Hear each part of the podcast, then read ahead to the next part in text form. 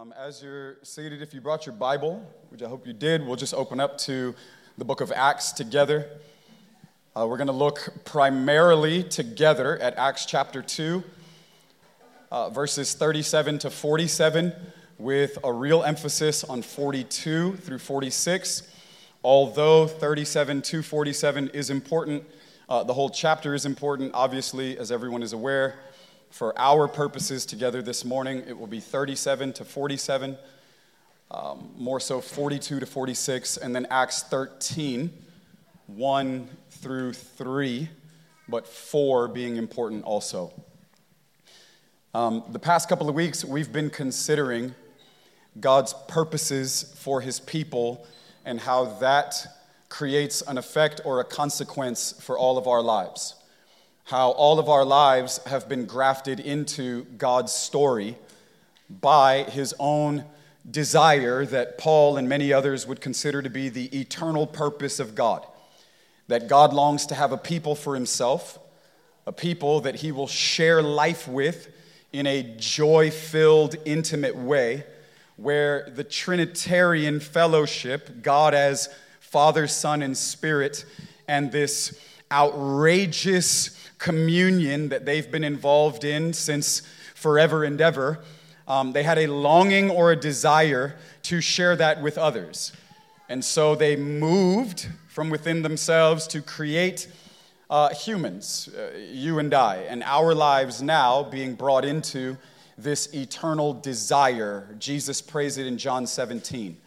Um, Father, you're in me, and I'm in them, and they are now in us. Oh, what a privilege to join in to the fellowship of the Trinity, who is God Himself. Um, but we've been considering over the past couple of weeks the consequence of that on our lives. And this morning, as we look at Acts chapter 2 and Acts chapter 13, we are once again going to realize that it is God's desire to have a people that are going to be transformed and redefined.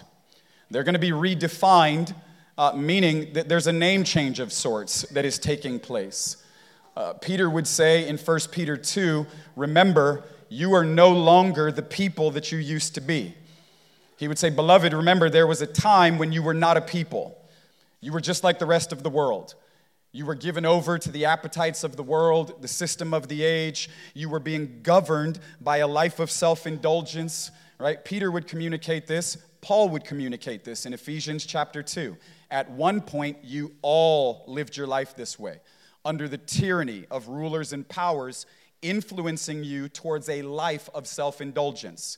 He would say the feelings of the flesh and the thoughts of the mind. Right? Paul would say in Romans 8 that the natural mind or the carnal mind is hostile to God because it is unwilling to bring itself subject to the law of God. But it has always been God's desire, as we've looked at for several weeks now, to have a people that would be wholly His. He references them in Exodus and Numbers as His holy possession.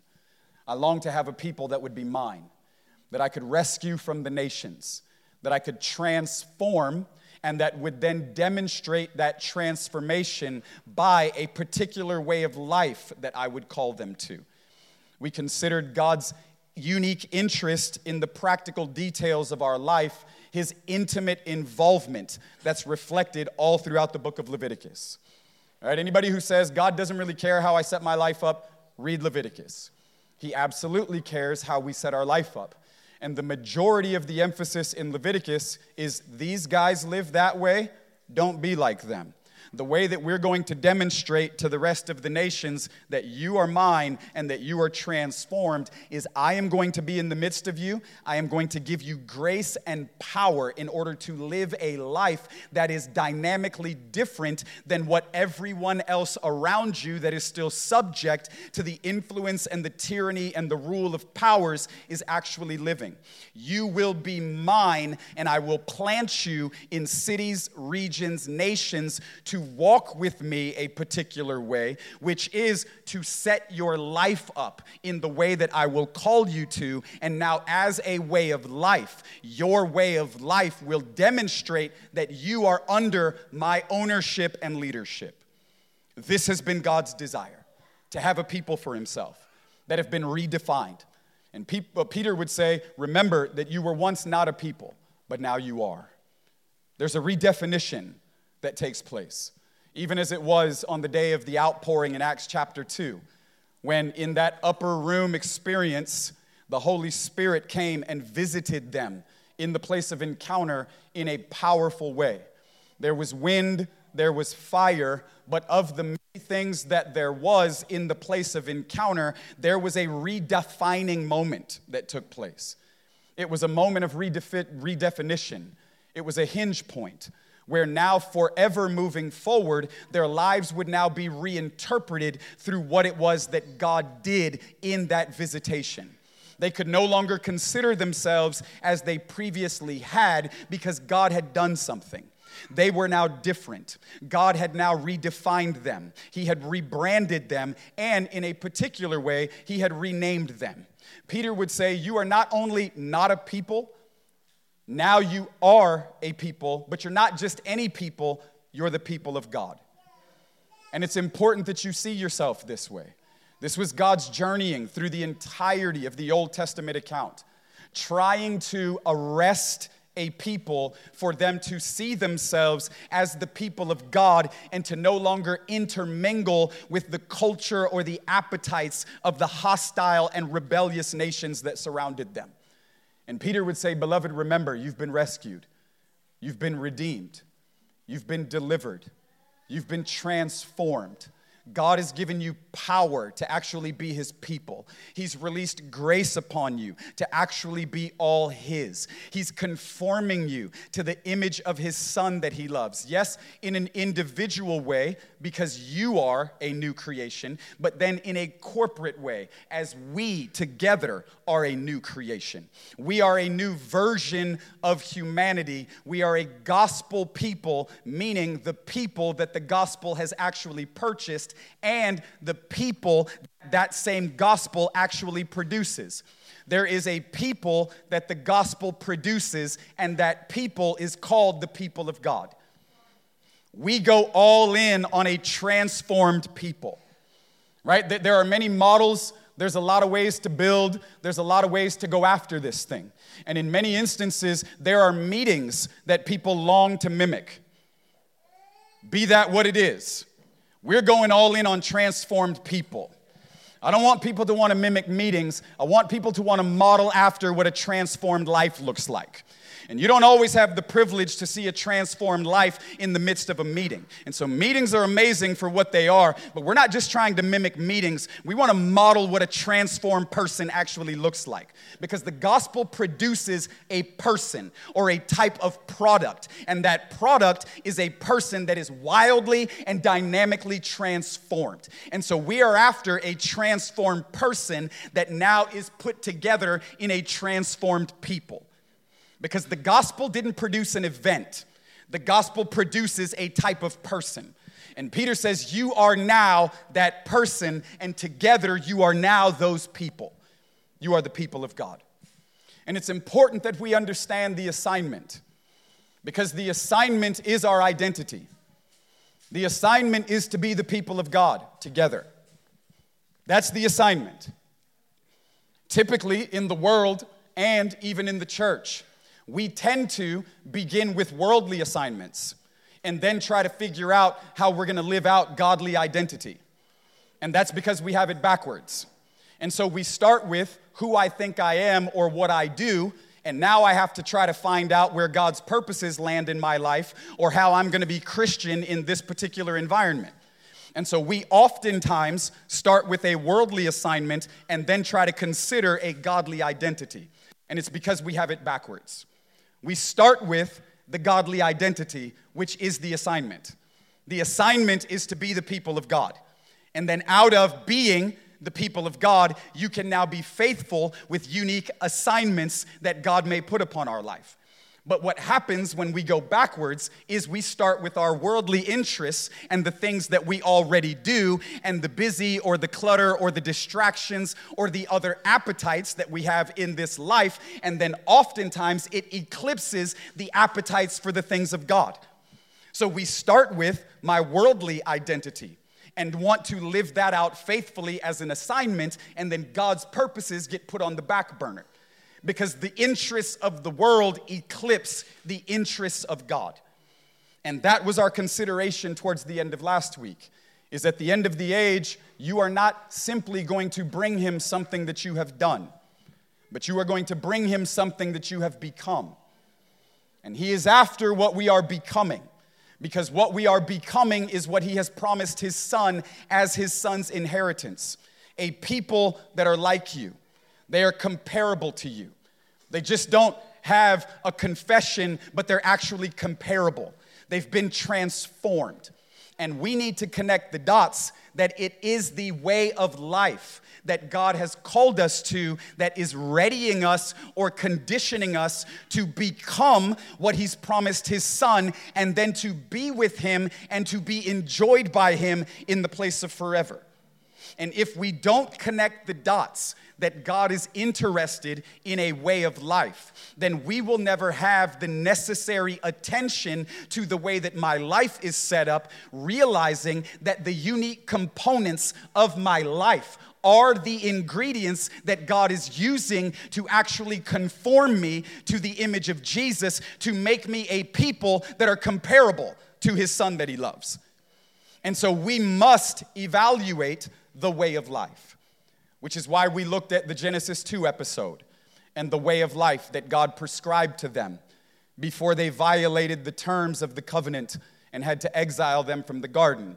It's why we looked at Exodus 19 when God came down, once again sharing his heart to have a people that would come under his leadership, that would be defined by his love and his influence. He longs to have a people that would be his and that he could actually tabernacle in the midst of them. It's why when you journey, through Leviticus and Numbers, and even towards the end of Exodus when they build the tent of meeting. It was so that God could have a physical reference point in the midst of his people. You need to know that it is my jealousy to find a place of abiding in the midst of you. And every time you see this tent, it is going to remind you that I want to be with my people. Every time you look at this tent of meeting with the glory cloud and the fire and the presence of an image or a man that speaks with Moses, even face to face, you are going to know deep on the inside, it's going to get anchored that God longs to tabernacle with his people. So that when John opens his gospel and says, In the beginning was the Word, and the Word was with God, and the Word was God. And that Word came and put on flesh and tabernacled amongst men. It is an immediate reminder and a reference that God's mind has not changed. I want to be with my people. I long to abide. I long to dwell. But it's important that you abide by the terms Jesus would say, Obey my commands. That's how you abide in my love. Obey my commands. Come under my instruction, my teaching. Yield to my influence. Come under my leadership. Be mine. He says in John 8, I know those that belong to me. They're the ones that actually listen to me and do what I say. Those are the ones that are my disciples. And so God's mind has not changed. He longs to have a people that would give themselves to a way of life that would create a habitat for God, a context that is conducive for God to dwell in the midst of us, an environment where God can live and tabernacle amongst his people the way that he desires. We don't want some sort of visitation on weekends. We long to have a habitation. We long for God to find a resting place and to make us a habitation for Himself. This is that Ephesians 2 at the end, that language. You're no longer foreigners and aliens, but God has now brought you into His house. You're now joint heirs. And not only now are you joint heirs, but God is knitting your lives together. And in the knitting of your lives together, God is creating for himself a unique habitation by the power of his own spirit. Meaning that our way of life together, infused with the gospel centered reality, the presence of Jesus in a real way, that our life together by God's Spirit is what God is now using to build his house. And that house is by our shared life. Our lives knit together is what he is now using to make a habitation for himself. Well, it's important that, that this is the frame through which we look at the book of Acts. Because if we don't look at Acts this way, then we are going to miss much of what Acts is attempting to communicate. Acts is not only history, Acts is equally prophecy. Acts is a prophetic declaration that what was required in the beginning is going to be required once again at the end. And the closer we lean in towards what will be that closing season of history, where Jesus and others say that the rage of the nations will be unleashed, that Psalm 2 reality is what Acts gives us a glimpse of, with wicked government structures, the tyranny of hostile leaders who are hell bent against those that belong to Jesus, right? This is the reality of Psalm 2. Why do the nations rage and make their plots in vain? The kings of the earth, but the one who is enthroned, he is seated in the heavens, he laughs. Well, Acts gives us a glimpse of what is to come that, in some way, if we communicate it like this, has already been.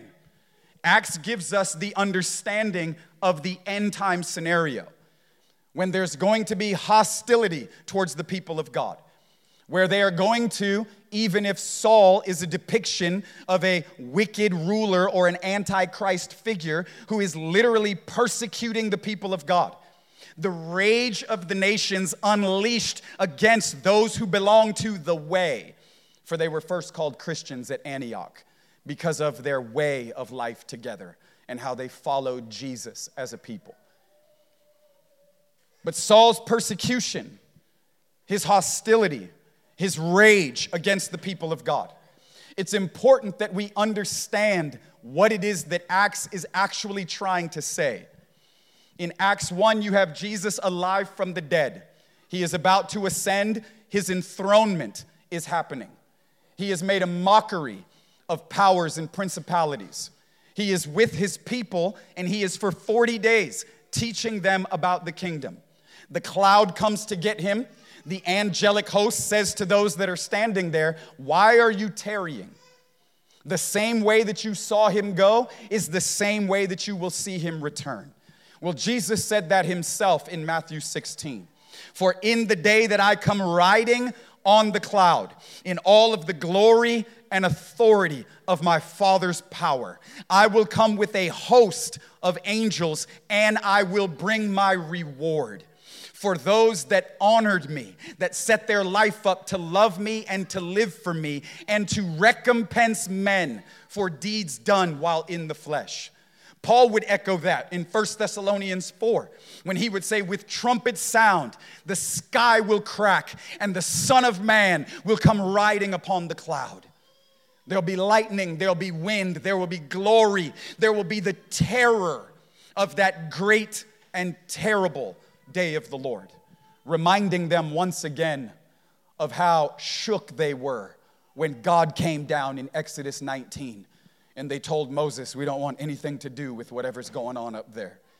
You can go and get that for yourself and come back and tell us whatever God is saying. But in Acts 1, Jesus is alive from the dead and he tells them, Power is coming to you. I'm going to send power from heaven to actually accomplish my agenda in your life. And what I want is witnesses. I want to transform people that are going to provide evidence. I want to transform people that are going to make a contribution to the world, right? That's what a witness does. In legal matters, they provide a testimony or they come to tell of evidence. they have seen, they have heard. And Jesus said, I'm sending power from heaven to make you a witness. And in that day, when the Holy Ghost comes upon you, you shall receive power. But not just for some charismatic agenda, although we want that. We want to be dynamic. We want to live with the fullness of power and the fullness of the gifts. We want it all. But Jesus said he wanted witnesses because there are many that flow in gifts that aren't actually witnesses. They're not a transformed person or a individual that been conformed to the image of Jesus. Though they may be mighty in how they flow and go according to a gifting or a wielding of a certain personality of sorts. But Jesus said, "My agenda is a transformed people." And that's what I'm sending you power for. I'm sending you power to actually make you an evidence that is going to create a testimony when the rest of the world looks at you. This is my agenda. You're not receiving power to do your own thing, you're receiving power to do the Jesus thing. And there's power coming to you so that you can be mine and I can transform you. And you being mine as a transformed person is going to be a witness. It's going to provide a testimony or contribute an evidence to the rest of the world. Well, it's important. They go and they wait for this. I probably would have went and waited for it too, realizing that if I were left to my own devices, knowing what I'm capable of. And the smoke and mirror show is not enough to get it done. So they go and wait. Because if he doesn't actually send power to do the things that he said, I don't have a shot. There's no hope. Paul said, according to the law, I was found blameless. What he did not say is that before God, he was found sinless. There's a difference. We can create the exteriors, the images. We can know all the religious formalities, but not necessarily be yielded to a power that is linked to a divine agenda that is actually working out God's purposes in each one of our lives. This is one of Paul's testimonies or the way he defines the difficulties of the days at the end of the age in 2 Timothy 3. He says, There will be difficult days ahead of us. Men will be lovers of themselves, they'll be lovers of money. Well, man, if we stopped right there, there's an abundance of these people that are in the consideration of the people of God. And Paul says in the last days, this will be one of the defining factors of the influence of the world swaying the hearts of the church. Where the world will get into the church, and people that say they belong to God will normalize living like the world. But among them, he also says, they will be irreconcilable. They'll be lovers of their own pleasure. They'll hate the things that are good. But he also says, towards the tail end of that, the last thing he says is they will have a form of religiosity, yet they will deny its actual power. The power is unto being a transformed person. And Paul says at the end of the age, they will deny the power that is working in them to transform them, to make them more like Jesus. But because they will be lovers of themselves, they will normalize worldliness and the relevance of the system of the age and the appetites that flourish there. And they will deny that God is working in them to make them something different than the people that surround them. We have to understand that when they went to wait, they needed to. They needed power in order to do what it was that Jesus was calling them to do. And they waited. And he was faithful and he sent power. And in his sending power, he came upon them in a fresh way. He encountered them, he visited them. There was the suddenlies of God wind and fire, extraordinary visitation. But then he casts them out. He exiles them from the meeting of sorts to get out in the streets where their experience is now creating chaos. There is conflict in the streets. And Peter gets up to preach and he declares what could be considered an apostolic gospel. You crucified God as a man. You nailed him to a tree and you murdered him. God came in a human vehicle to reveal his love for us as becoming one of us. And he was willing to lay down his own life rather than retaliate against us because of our rebellion and our transgression. Because God longs through the laying down of his own life to reconcile even his executioners because of the witness that he gives off. In his humility, his meekness, his kindness, he says, I'm willing to lay down my life for you, even though you're hostile to me and you would rather murder me. But I believe that this witness that I'm giving off is going to be powerful enough to crack your calloused heart. I'm willing to come to the end of my own life as a way to try and better your life. Who is this King of glory? And Peter gets up to preach, and upon their hearts being pierced, in Acts 2:37, they say, "What must we do?" Because if the things you are saying are real, if they're true, we have to do something about this. And the idea is, I just can't keep doing my own thing if what you're saying is true. I just can't keep living the way that I've been living if what you're declaring is reality. If these things are ultimate, if this is the heart of God, if what you're saying is God's communication to human or to mankind, I have to have a response. We would say it this way the gospel is not neutral, it demands a response. And no response is a response. And they said, What must we do? And Peter says, Repent, which implies the idea turn from your own wisdom, turn from your own way, turn from all of your own wants, all of your own demands, turn from the love of yourself and yield your life to Jesus. Come under his leadership and let his love transform you. Be all his and go all in with him. This is the idea of repent. Repent is not just feel bad about your sin. Right, right, right. Most of us, we'd rather be happy than holy. You know what I'm saying? Like, if somebody could pray for me and I wouldn't feel bad about the things that I do, I, I would take that in most cases. You know what I mean? But conviction is real because the Spirit is real. And conviction is real because it's God's redemptive offering. Come back to me. There are things that are cluttering up our life of intimacy, and I want to be all yours so that you can be all mine. Come back to me. Let's eliminate all the distractions. Let's offload all the other lovers, the things that are eclipsing your jealousy to be all mine. There are others. That's the idea of repentance is let's eliminate the love of the others and come back to me as a holy obsession. Come back to me as your ultimate fascination or obsession. So Peter says, repent.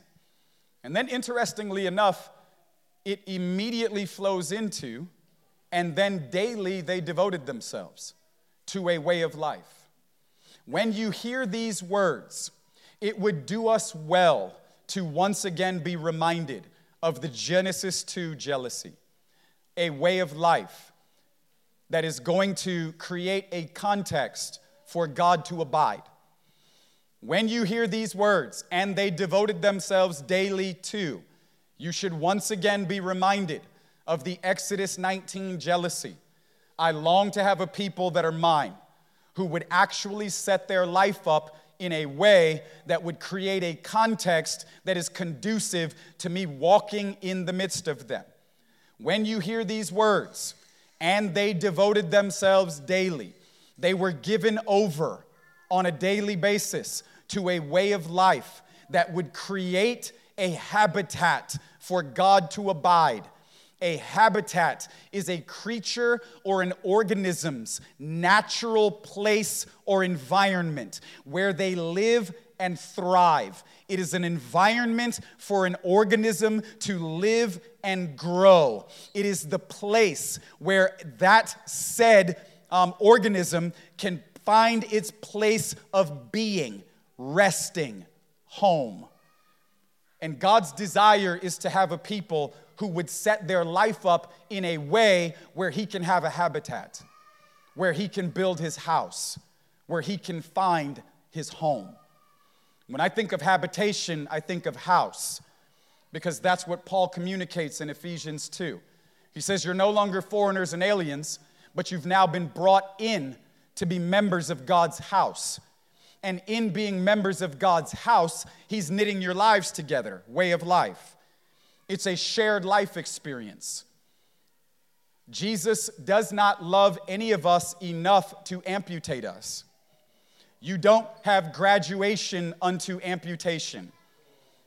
In our desire for isolation and independence, amputation from the people of God, where I don't need to be a part of a people. I can do the Jesus thing all by myself. Well, that's not what the scripture says. That may be what you say, but that's not what the Bible actually says. The Bible prescribes that Jesus saves people to make them a part of a people. The writer of Hebrews would say, Don't forsake the assembling of yourselves. In other places, it's the idea that God is knitting our lives together in order to create for himself a habitation. When Peter writes, he would say, To you exiles, those of you that see yourselves as aliens and foreigners together as God's people, sojourning through this life, which is a Hebrews 11 reference. That great cloud of witnesses, those that have gone on before us, those that saw something in God and determined that He was everything, He was enough, He was all sufficient, and was satisfying them in every way, they now realize that they were misfits. And this is God's desire is to have a people that realize their exile from the things of the world. Now, that, now, now, hear me, that doesn't mean that we're not faithful with the things that God says to us. But what that does mean is we understand who we are. We understand whose we are. We understand that God has redefined us, that God has transformed us, and we are now living as His ambassador or His representative. And like a heavenly colony, we are now witnesses until He comes again on behalf of His transforming power and His desire to redeem the nations. And so we're not in the dark as to who we are. We know who we are. And because we know who we are, we know the way of life that we're called to. And this is what Acts is trying to tell us again. Is here again we have a people that are coming under God's leadership. Once again, we have a people that are yielding to the influence of God in their day to day lives. Now, as we considered last week, right, th- these values of sorts, a way of life together, uh, because I believe that as you look at Acts 2 and then look at Acts 13, you find nine components of a living habitation. You find nine ingredients of a way of life together that creates a context where God is abiding in the midst of them. And that's what we find from Acts 2:42 through 46. And if you want to, we can look at these verses together because in Acts 2, you find six of these components, and then in Acts 13, you find nine, or you find three more, which makes nine. And you might just think that this is nonsensical, but I would, in every way possible, suggest to you that this is foundational. That it is foundational. It is foundational to God and it is foundational to us as a people thriving in the purposes of God.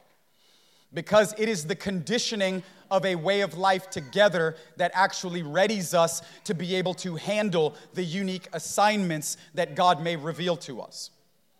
That one of the worst things that can happen to us is to be released into an assignment that my way of life does not, in a fundamental way, have the ability to actually carry or sustain. Where the thing that I'm now pursuing becomes more important to me than the way of life that God has actually formed me into his image by. And we abandon the fundamentals for whatever new, trendy, relevant thing based off of appetite or desire that we may have in a moment. Something that we've always wanted or desired to have that now becomes more important to us or more all consuming to us than the way of life that is supposed to actually create the foundation for us to be responsible with whatever said thing. Much like it was for them in their wilderness journey. I'm trying to condition you with a way of life where you would learn to actually live my principles so that when I bring you into the promised land, when I bring you into a land flowing with milk and honey, you won't get your bellies full and forget me. You'll forget a principled way of living because now you'll seem to have apprehended whatever outcome it is that you so demanded during the time period I was trying to condition you to live a certain way. And so, the idea that God is not trying to condition us by a particular way of life um, is in every way possible very real to the things that He reveals.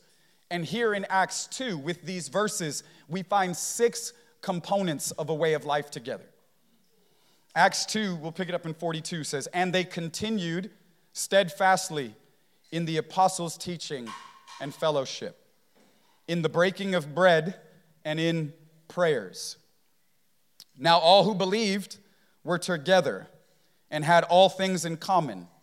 And they sold their possessions and their goods, and they divided them among all as anyone had need.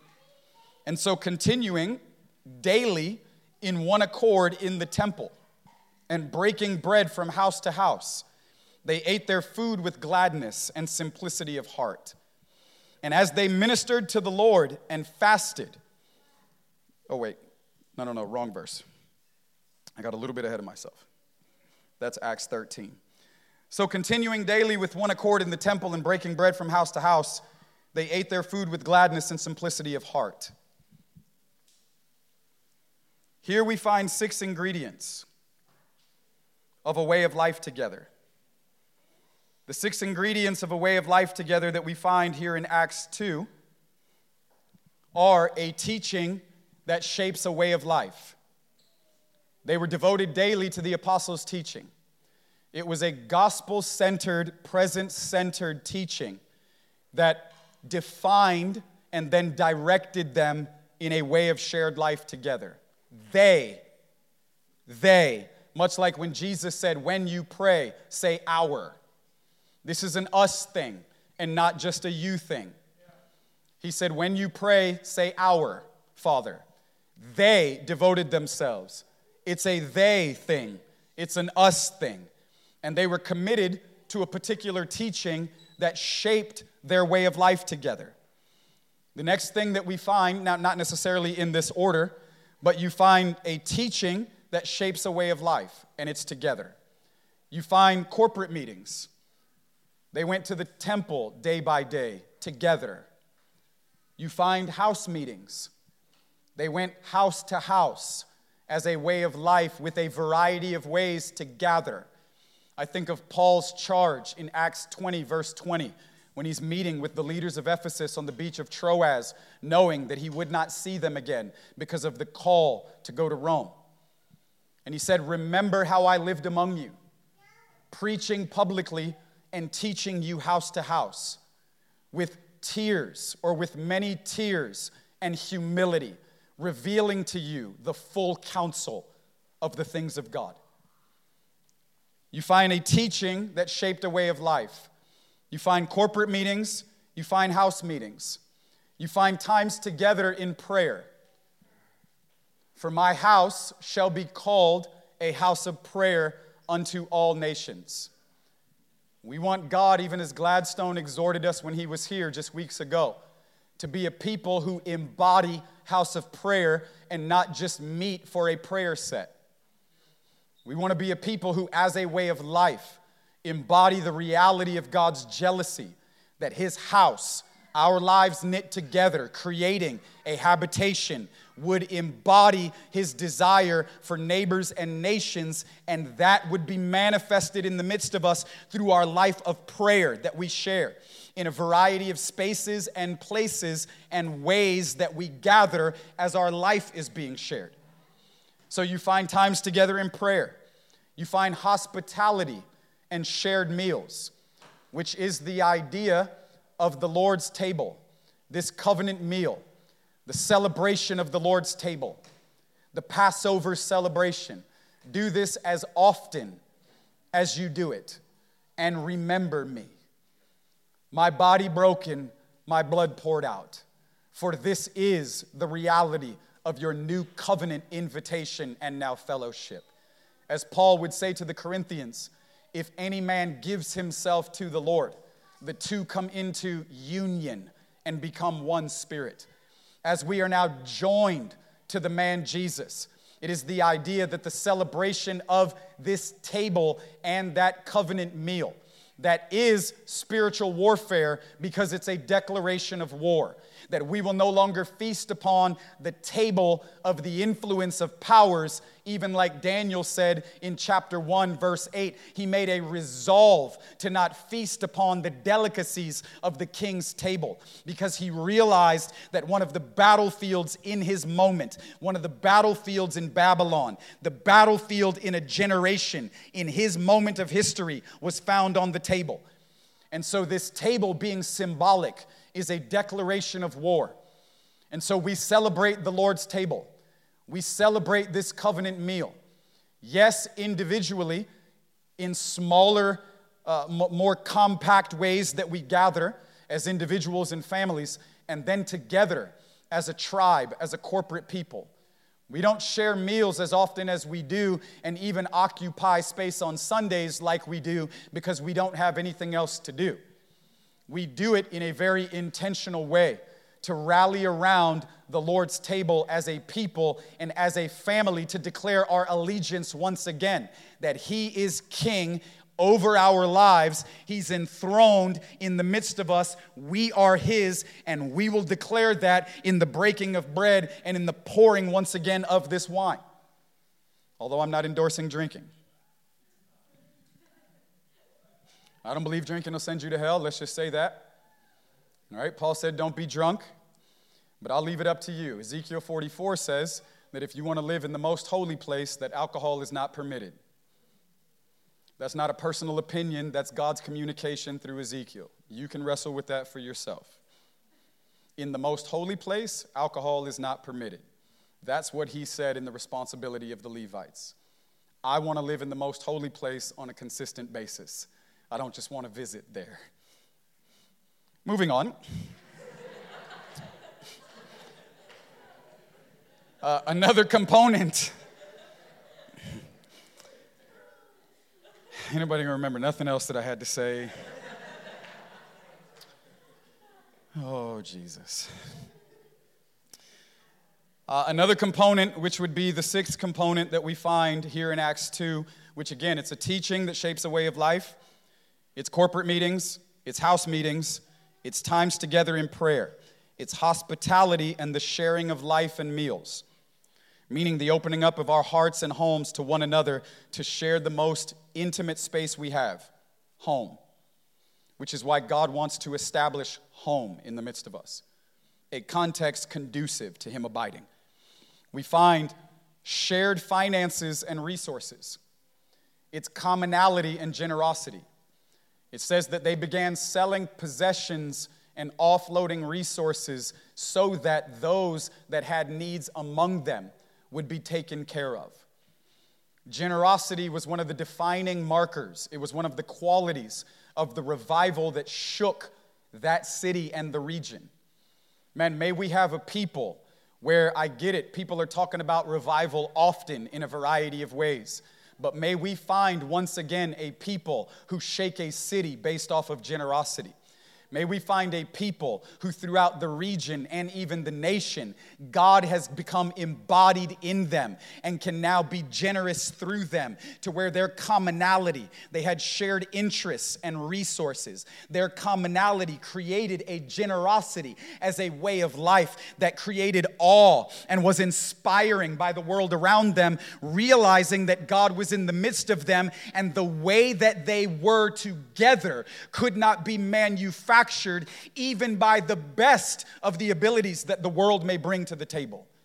God was in their midst, and He was provoking hearts, and He was shaking a city, and He was adding to their number daily. The idea that Acts is communicating here in chapter 2 is Acts 1 Jesus is alive from the dead. He deserves a people. He's going to give them power to actually be his witnesses and do the things he's calling them to do. Fundamentally, it is a way of life together that is going to condition them to be the witnesses that he desires. It is a way of life together that is going to be fundamental for them because it creates the foundation that undergirds, if you would, their way of life, is the undercurrent that conditions them to be responsible for the other things that God may reveal to them. So we just don't offload the idea of a way of life, nor can we create some concept where we're not interested in the way of life. Because it is the way of life that God prescribes that actually produces the product that He desires. And this is what Acts is communicating. Acts is trying to say to us if you set your life up this way, these are the types of witnesses that you get which is why we begin to get the evaluation of certain people's lives. Acts is not just letting us tag along for a show, it's trying to tell us if you set life up this way, this type of habitation, this type of greenhouse creates the consequence where these types of witnesses are able to be raised. These types of witnesses are raised, they're matured, they grow, they develop. God can produce them, God can manufacture them. Like Samuel would have exhorted us back in September if you build the greenhouse, that's your responsibility. Go all in on building the greenhouse and leave it up to God to raise the John the Baptist. The goal is not to try to be the John the Baptist by way of assignment. The goal is to create an environment when God can actually raise and nurture a John the Baptist in the midst of us if he wants to. And this is what Acts is trying to say. If you set your life up like this, these will be the consequences because this will be the type of people that come out of that way of life. And they committed themselves daily to. They committed themselves daily to. The goal is for this way of life to be embodied by us together. These components, because it's God's desire to be embodied in His people. It's why He longs to have a habitation. We know that God wants to be embodied by people because He came in a man. He came in a human vehicle, God embodied in a man, which is the man Jesus. But we know that it's always been his desire because he's the all consuming fire, like the writer of Hebrews tells us. Yet he is found seemingly contained or embodied in the bush when he encounters Moses. And this is the idea of our life is we now have God alive on the inside. And this eternal flame, this all-consuming fire is now embodied uniquely, individually, yes, in our lives as a new creation, but then together as He's knitting our lives together. God is embodied in His people. And there's a witness that only the church can give. There is a demonstration of God Himself that is reserved for God's people. There is something of God that can only be seen as a corporate family comes together under his leadership and influence. It's why you can't have the fullness of God nor reveal the fullness of God all by yourself. And I'm sorry for how troubling that may sound, but God has reserved a witness of himself that is for his people and the way that his people embody him. And there is a corporate family that gives off a witness and a demonstration that God delights in, where He has a habitat that becomes a habitation. And our way of life, as we embody these components of a way of life together, gives God the wineskin, if you would. It gives God the environment, if you would. It gives God what He needs for Him to walk in the cool of the day with us again. And he was provoking people through their way of life and adding to their number daily. God doesn't subscribe to the Wendy's model. Like, if you build it, they will come. It's not how he builds. The idea was is he built his people by their way of life and it created a witness that was provoking, and through that provoking, he was adding to their number on a daily basis. In our consideration, God is doing the adding. And if God is not adding, then we must consider our way of building. Because our way of building is communicating what we actually believe the church is. And we believe that the church is a family, that it's a people, that it's a transformed people who have come under God's influence. And in every way, we will do what you say. You are worthy of a people this Revelation 14 people who will follow the Lamb wherever he goes. This is who we are. We're a people, and not just any people, we're the people of God. And our way of life together is actually conditioning us to be faithful to everything that God says. Our way of life matures us. Our way of life grows us up, according to Ephesians 4 where leadership equips the saints so that the saints can wake up to who they are. And when they wake up to who they are, they can actually start working because there's a real equipping.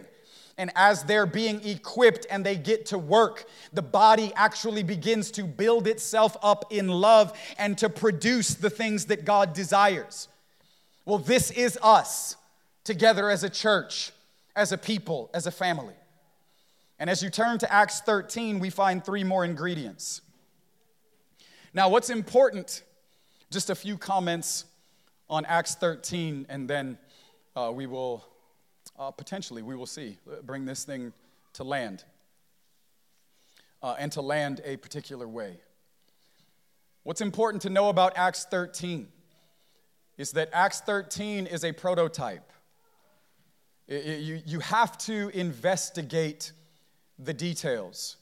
God is not random. The things that He is communicating, He's revealing for intentional purposes.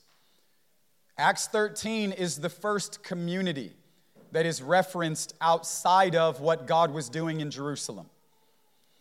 As a matter of fact, the gospel was poured out in Jerusalem. Witnesses were being raised. It created a persecution. That persecution reveals a madman who is hostile by the name of Saul. Saul is chasing them, he is finding them even in their homes, beating them in the streets, and endorsing and celebrating their execution. He stands over the body of the witness of Stephen, who gives off an extraordinary witness, much like Jesus. Forgive them, for they know not what they do.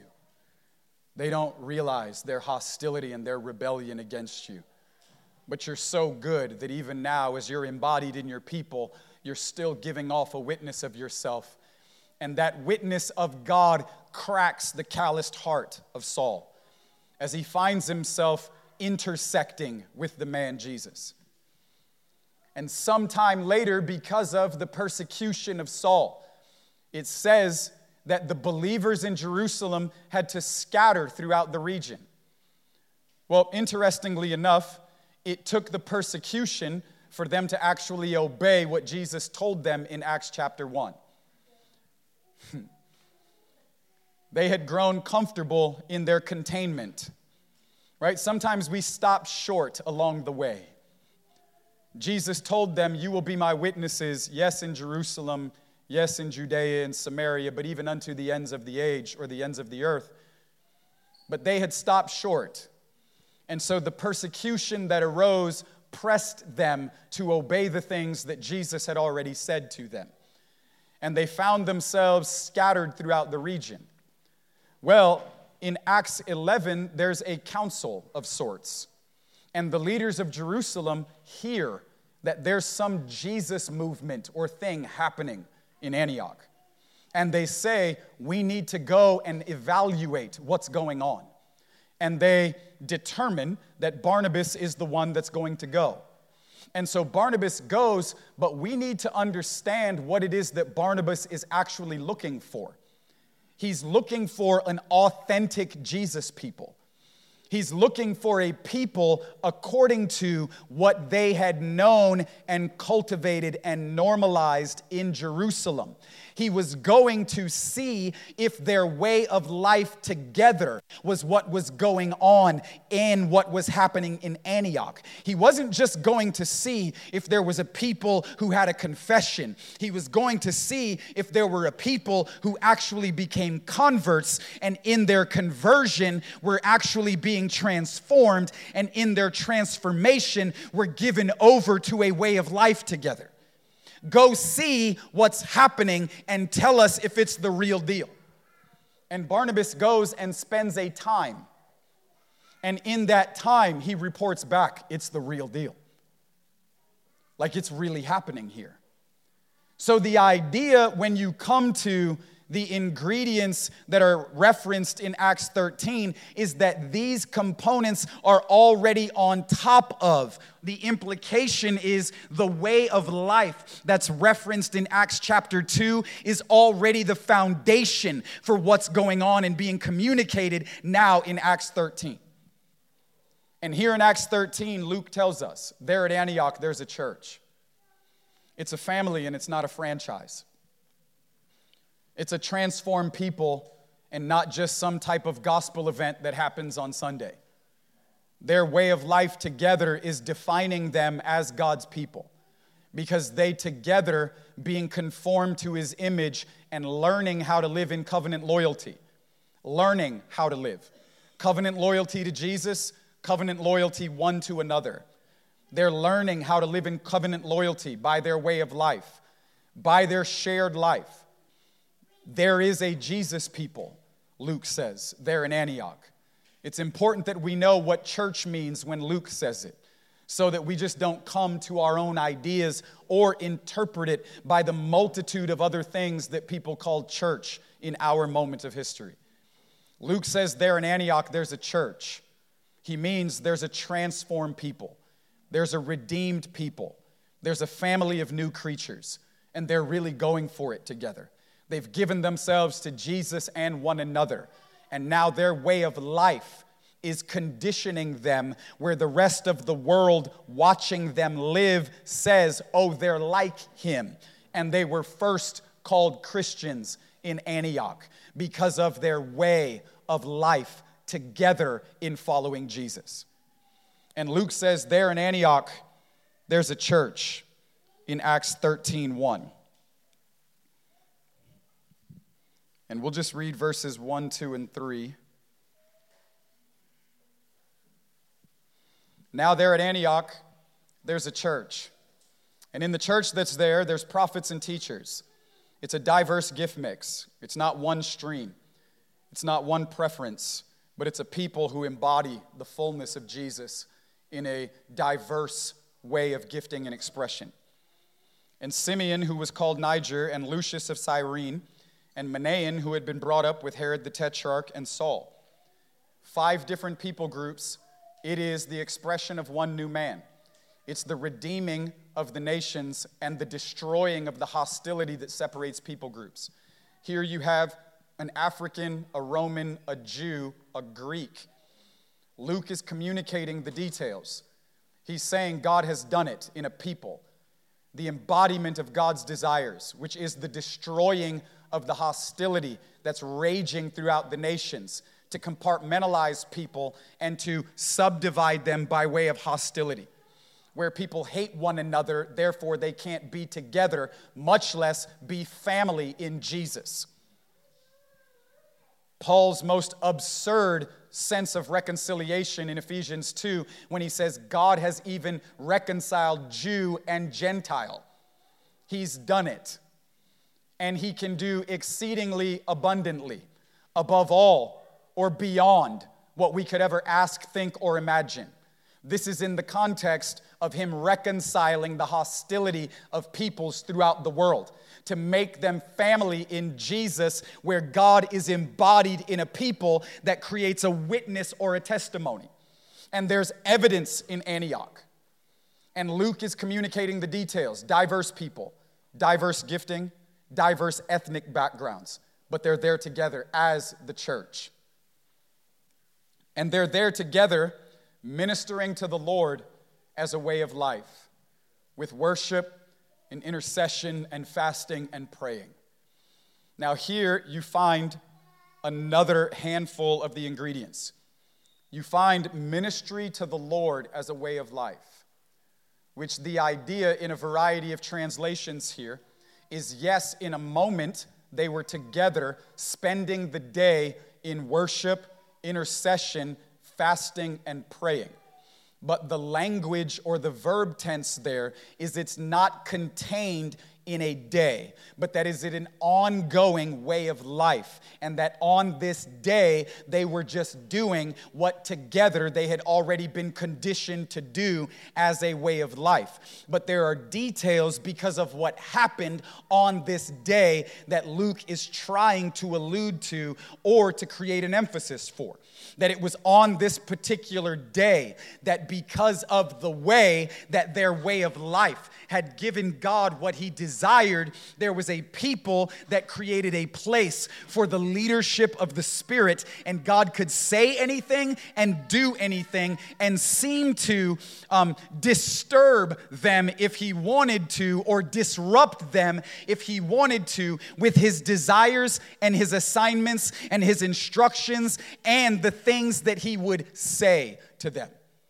And here they are together, worshiping, interceding, fasting, praying, and the Holy Spirit speaks. There's something about their way of life together that created a context where God felt free to say what he wanted to say.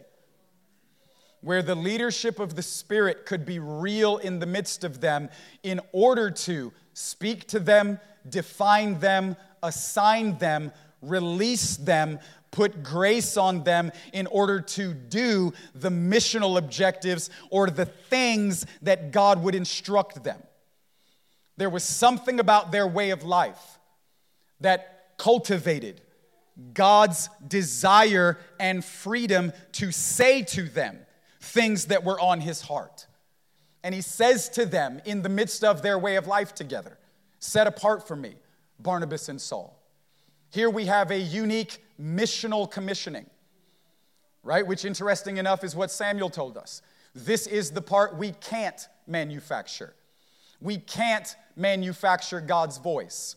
We can't make him say something about somebody.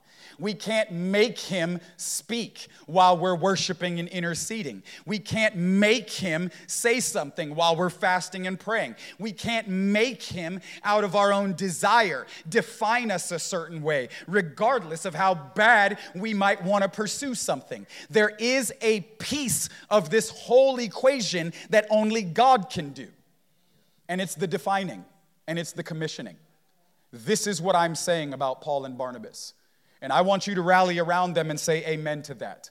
And I want you as a people to lay your hands on them and to stand with them and to be united in the mission that I am actually commissioning them for, and together as a people to undergird them with fasting and prayer and intercession, and then celebration based off of the testimony or the report, or them bringing back the consequences of what God's grace does on a people when they do what He's asking them to do. Here we find three more pieces, and it's worship and intercession, which is what we know as the tabernacle of David. It's the tent that David erected in 1 Chronicles 15 1 to 3. It's this ongoing way of life in worship and prayer that comes under the beauty and the worth of Jesus and is revealed in a way of life that says you alone are worth unending adoration. You alone are worth unending attention and affection. And so we will give it to you as a people because it's what you deserve. This way of life in worship and intercession together, this way of life in fasting and praying together, and then this way of life where God's grace to define people and then to release them or commission them by way of his instructions to them for missional assignments and objectives. We want to be faithful with the things that God says to us, but we want those things to be carried by a way of life that's actually continually going to condition us to thrive in God's purposes. Where we don't get the commissioning before the cultivating of a way of life, so that we end up disrupted in the things that God calls us to because my way of life didn't actually mature me to be able to handle or do what it was that God was saying to me. And that's why calling is not the same as commissioning, they happen at separate times. David was called in 1 Samuel 16 as many others were, Joseph in Ex, or in Genesis 37. But their day of call was not their day of commission. And we often interpret the two in being the same. And we think that because we're called, we're ready to be commissioned.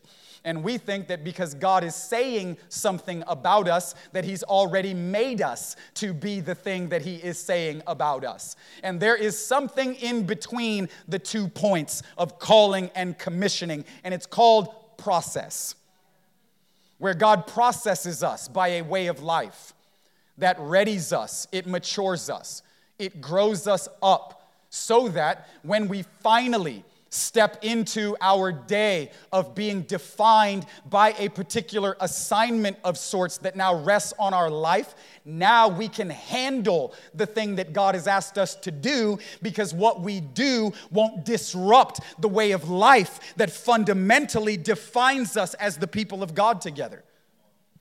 It's like, oh, bro, I'm just too busy for the way of life now. I've got too much going on. I'm too important, and these other interests, they're more beneficial to my journey now. So I don't have room in my life to actually embody these values of a shared life together. I don't have time for that anymore. Now, what God has asked me to do is more important than the life that He fundamentally has called me to live. This is very disruptive, right? And we find that over time, uh, we end up disrupted right? If this is the particular angle that we try to enter into the conversation. But what Acts is communicating is that it's the way of life together. These nine ingredients or components that gives God a habitation for himself, a teaching that shapes a way of life. Corporate meetings, meaning times together in a larger context, as often or as infrequent as the Lord says to do them. House gatherings, meaning the opening up of our homes and our hearts to share life together. Right? You can participate in church events and not necessarily journey with anyone or let anyone into your journey or how you're journeying. So the idea is not just church event participation, but it's as a people to open our heart and to open our home, which the reverse is true. If your home is not open, then there is an aspect of your heart that is not open. And so it's sharing the journey together as a way of life and being hospitable to one another. All of our values are found in God Himself. And as we want to embody God together, our way of life reveals God because our way of life reveals what He's like. We're not after some cultish or cliquish value system that just sets us apart where we are now different. No, we're not different just to be different. We're different because it's divine. It's divine because there's an infusion of a power and a grace that's fueling the things that God is asking us to do together as a people. And that includes hospitality and shared meals in life. It includes commonality and generosity shared interests and resources. It includes times together in prayer, embodying house of prayer. It includes worship and intercession as a way of life, tending to his heart, bearing his burden, joining him as a royal priesthood. This is the idea of worship and intercession as a way of life. It's royal priesthood. Once you were not a people, but now you are. You're a chosen people. You're a royal priesthood. You're the people of God royal priesthood is worship and intercession, primary, fundamental, ultimate. My way of life is going to reveal that I've come under his influence as a way of life. He's enthroned upon the praises of his people. The idea is that worship should create the consequence of surrender, where we just don't sing songs together, but songs lead us to deeper places of surrender. That's the consequence of being a worshipful people. where worship and intercession comes under the banner of his leadership, his throne, where God rules in the midst of us, and it creates a way of life where we worship and we intercede. And then together in times of fasting and prayer, where he is our delight. And man does not live by bread alone, but where we turn from the table and we turn intentionally, intimately to the man Jesus in the day when the bridegroom is taken from them, then they will be found fasting. Where his absence of sorts is fueling our desire, where his absence is putting fuel to the heart fire that each one of us live with, where this eternal flame embodied in this ordinary bush has created a desire for God that turns my delight to him. And together as a people, we fast and we pray so that He can invade our appetites, our affections, and our attention and make us what He wants us to be. And then out of this way of life together, He can speak to us in whatever way He wants. He can put assignments on us. He can tell us, go do this, be responsible with this. I'm asking you to occupy space in this place. I'm asking you to take this position, start this business, have this role, travel this way, undo the things that you have known. I'm asking you to take up a posterity of sorts, occupy space and responsibility. It's not that we don't want those things, but we don't want those things to eclipse what God says is the fundamental things. And the fundamental things is a way of life together that is going to create the witnesses that God wants so that He can release them to a variety of spheres of influence in every place that our culture has to create an intersection for. So we want to be responsible with what God says. And we want things of destiny and calling, but we want them to be conditioned and carried a certain way. We don't want that to be the main thing. We want the main thing to be what is our main identity and assignment, which is to be the people of God and to give God the habitation that He desires. And it's important that we say about ourselves what God is saying about us. Hear that. It's important that you don't say anything about you that God can't amen. that you don't think thoughts about yourself that God is not thinking. You want to think His thoughts, and you want to say what He says, and you want to come into agreement or into alignment with what it is that He says about you, whether you feel it or not. Your feelings are terrible leaders. We don't feel it always. I don't feel like making my mortgage payment all the time. Woo! God is going to make a way. He's doing a new thing, brother. But you want to say about you what God is saying about you. You want to think thoughts about you that God is thinking about you. And even as it was, as God has so intimately and aggressively longed to have a people that He could redefine or rename, so it is individually in our own lives. There are unique seasons where God will visit us in order to rename us. Name changes are incredibly significant when God is in it. He rallies up to Abram and he says, You shall no longer be Abram, but from this point forward, you shall be Abraham. Well, Abram is exalted father, Abraham is father of nations. It's time for a name change so that you can step into a greater place, a greater dimension of calling and destiny, and then demonstrate that in the way that you live. Name changes are incredibly significant.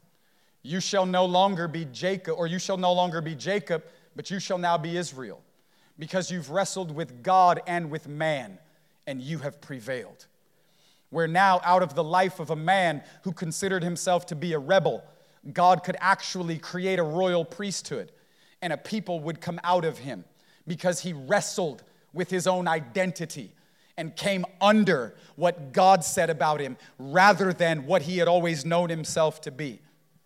You shall no longer be Simon Bar Jonah, but from this point forward, you shall be Peter.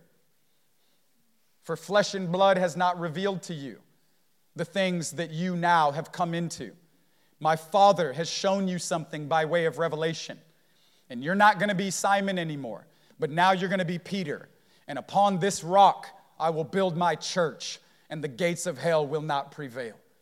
Name changes are incredibly significant.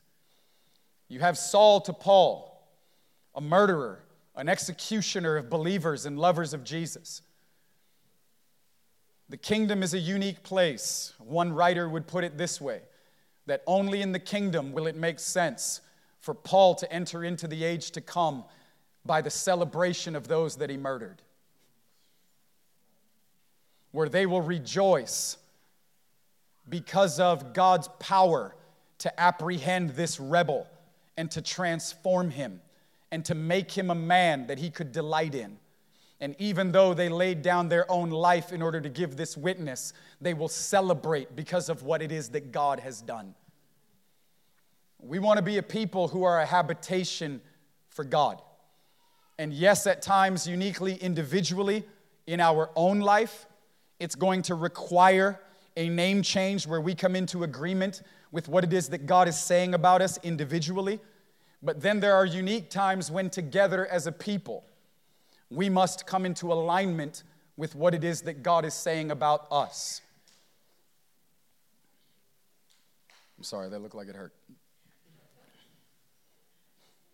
where we must come into alignment with what it is that God is saying about us as a people and as a family.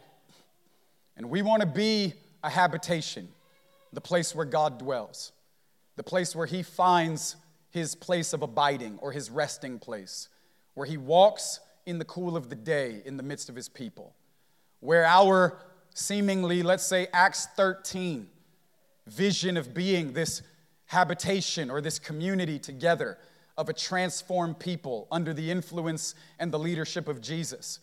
Where we are, the four components you find in Acts 13 as a local expression, a covenant people, we're a church.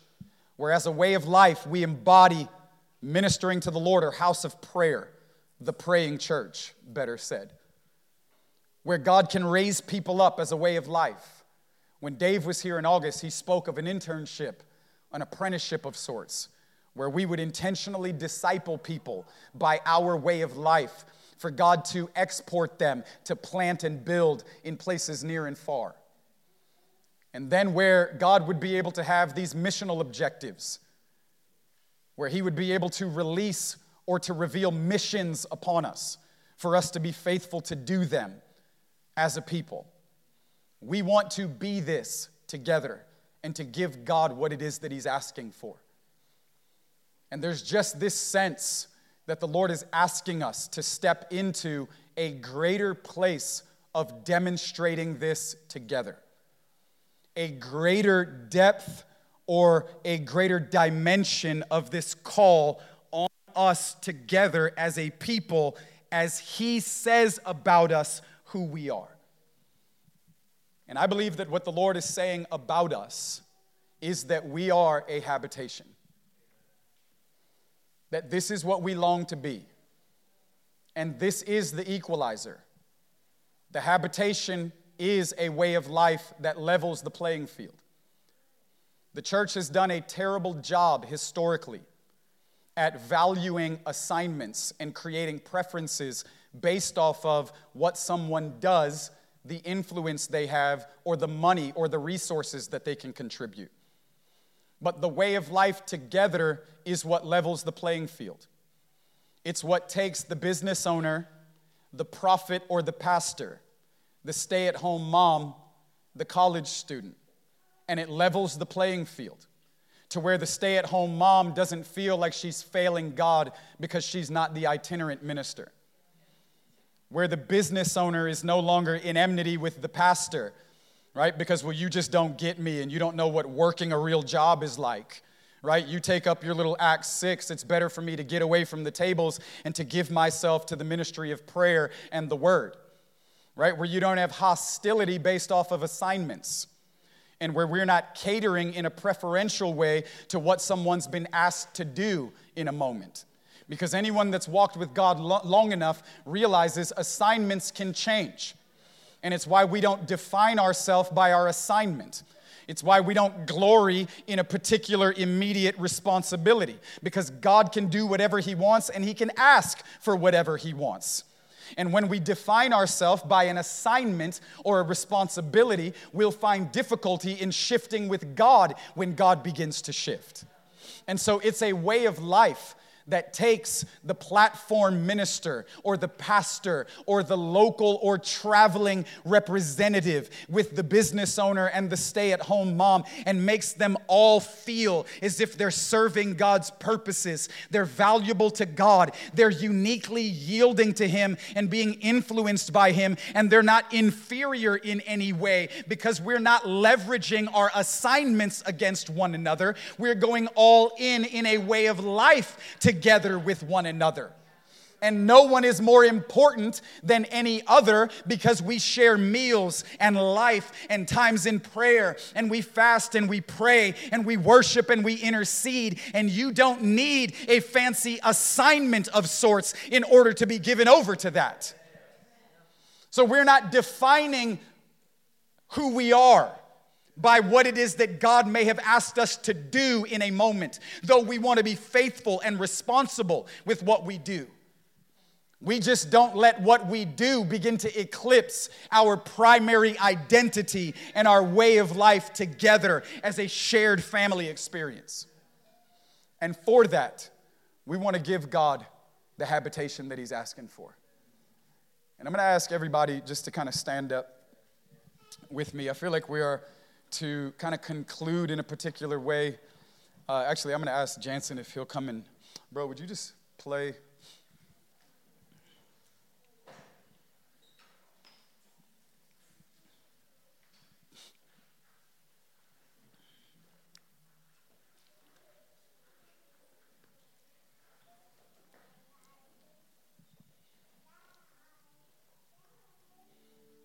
We have been together as I say together, what I mean by that in we and together is the Lord sparked something in our hearts in a unique way a considerable time ago. It would be a year, year and a half ago now at this point, where God revealed his desires um, how many of you know when God is ready to get your attention, He knows how to do that? He, he knows how to get our attention when He desires to do that. And He began to get our attention that there was a shift of sorts that was coming. And as we journeyed with the Lord and began to search more and more into His heart, right? It's pray and seek his face. And as we together gave room to pray and seek his face, it became more and more evident that God was saying something about us, and he was asking us to say that about ourselves too. And that there was a shift, a aligning with God that he was going to invite us into. Um, God is into redefining people. And in that redefining, there is absolutely a grace, an anointing, a power that comes upon us when we say about ourselves what God is saying about us. And that's true absolutely individually, but then it's absolutely also true about us together as a corporate people or as a family. And it just started to become more and more evident that God was leading us towards shifting in what it is that we were saying about ourselves. And for those of you that have been around for a time, you realize that what we have said about ourselves for a long time is that we are the Father's house, a place where God is embodied through a unique set of values where he finds his rest in his people. And for a long time, as a matter of fact, it was five years where God would not give us permission to do anything outside of a home. And then he said, You've come to the end of the beginning. And we started renting space from a building and establishing a prayer room and a house of prayer and a variety of other things. But as we've reached a moment in our journey with the Lord, we really feel that what the Lord is saying about us is that we are His habitation. We are the place where God desires to have a context for Him to uniquely abide in the midst of us. And that context is our shared way of life under Him as King and His influence in every space and place of our lives. And so, in our desire to yield to Him, because it's, it's important when you, you don't have an agenda, right? I have no agenda, I want what God wants. And in wanting what God wants, we want to say about ourselves what He's saying about us. And after an extensive time of praying and, and fasting and praying and seeking His face and trying to investigate His heart, we felt like the Lord was asking us for a name change. We felt like the Lord was asking us to say about ourselves what He was saying about us. And what we really feel like the Lord is saying about us is that we are habitation. That this is what we are. We are, as a church, habitation. As a people, we are his habitation. We are a people for him that is a house for him. We are becoming a dwelling place for God. And that together, as his habitation, he is saying about us that we are Habitation Church. So I'm going to invite us back into a place of worship for a few moments and just the consideration of what being a habitation for God actually means. And I'm going to, uh, in, in a few moments, come back and invite us or recommission us to, like Joshua said, as for me and my house, make me a habitation. As for me and my house individually, but then as for me and my house as a corporate people, as you are building your house using our lives, make me a habitation. Make us together a habitation. We want to be the place where God abides. We want to be the, the people who God embodies. And our way of life creates the context where He walks in the cool of the day amongst us. Just like Joshua said, as for me and my house, this is going to be the commission in just a moment. As for me and my house, and we have to consider that before the Lord. As for me and my house, in the way that I'm responsible before the Lord, Lord, I'm asking you, make me a habitation. But that just doesn't mean whatever I want it to mean, it means what God has prescribed. Make me a habitation and make us together as a people a habitation. Because if this is what you're saying about us, then we want to say that too. And we need grace. We need you to pour out your spirit upon us as a people and actually make us in a greater way what you're saying about us. We just don't want to assume that by our own wisdom or by our own efforts that we could somehow manufacture something that was like this. No, I don't want something that looks like it. I want what you say. I want everything that you say, and I want all of it together. And so, Lord, we need you to pour out your spirit. We need you to touch us in a fresh way. We need you to release grace upon us individually. As for me and my house, give us grace in every area of responsibility to make me a habitation. As for me and my house, I'm going to serve the Lord. And then together, make us as a people a habitation, the context that's conducive for God to be in the midst of us. So as we enter into worship,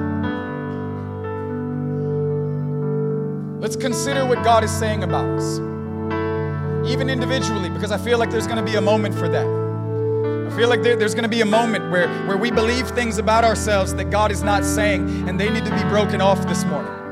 Where we say things about ourselves that God is not saying, and they need to be broken off this morning. There's a name change of sorts. There's a redefining, there's an aligning with God's heart and with His say so over our lives in an individual way, and we're absolutely gonna go after that because I believe God's gonna set people free. He's gonna set you free to be you to be the you that He knows you are, and not just the opinions that you've come into agreement with or the circumstantial evidence that preaches to you to tell you that you're something else. Where there's gonna be a freedom in the house to be who God says we are. And so let's just, for the next few moments, come back into a place of worship as they begin to lead us. And then, as I said, I'm going to come back and commission us in a particular way. And we'll take time to